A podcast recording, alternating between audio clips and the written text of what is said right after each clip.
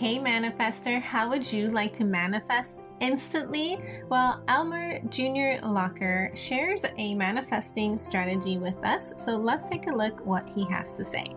Not only is this just a success story out of Neville Goddard's books that was written, I actually use this technique all the time and it works for me. And it just takes a brief second in your mind when you're trying to create something, you're trying to change and manipulate something in your world to go the way that you want it to go.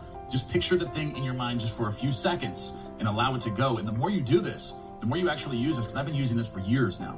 For years I've been doing this. So now when I do it, like it has changed my belief systems. So now I'm able to create this and I know that it works. So the more I do it, the more effective it becomes, because you know you're going through these trials and errors, and as you do them, it just changes your belief systems and you start actually really believing it. Because when you start manifesting things and you know that you're manifesting them by picturing something in your mind, and then it happens, and then it happens, and then it happens, and then a hundred things happen, maybe ten of them don't, but a hundred of them do, eventually you start to see these patterns and you start to see, wow, this is really, really working. These techniques actually really work. And when that happens, your awareness increases and your ability to use that increases, and you want to use it all the time because you know that it works.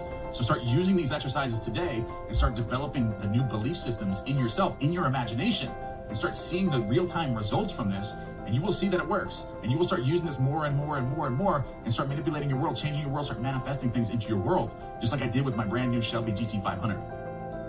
All right, so let's wrap up this video very quickly. So my results are not always consistent. I have tried to vision it in my mind and then release it.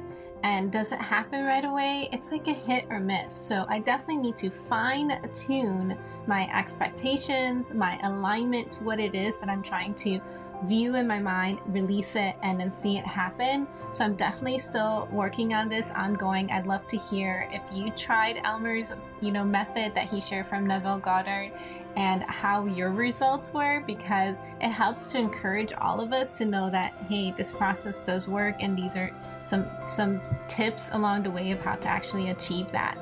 So does this manifest faster? Sure, when it works all the time, but for me it's been really inconsistent from my trials. Uh, the key thing to remember is to always be in alignment and having a high expectation of, yes, the results are going to end in my favor no matter what, right? Like no matter what happens, if it's exactly how I want it to be or not, that it's always going to be in my benefit. And the primary goal is to always be in a state of alignment of how our vibration is emitting these signals outwardly. Is it what we are trying to attract inwardly? So staying in tune and being mindful. Thanks, Elmer. I enjoy your videos, and thank you for watching the Manifestors Club. Stay tuned for more, and I will see you next time.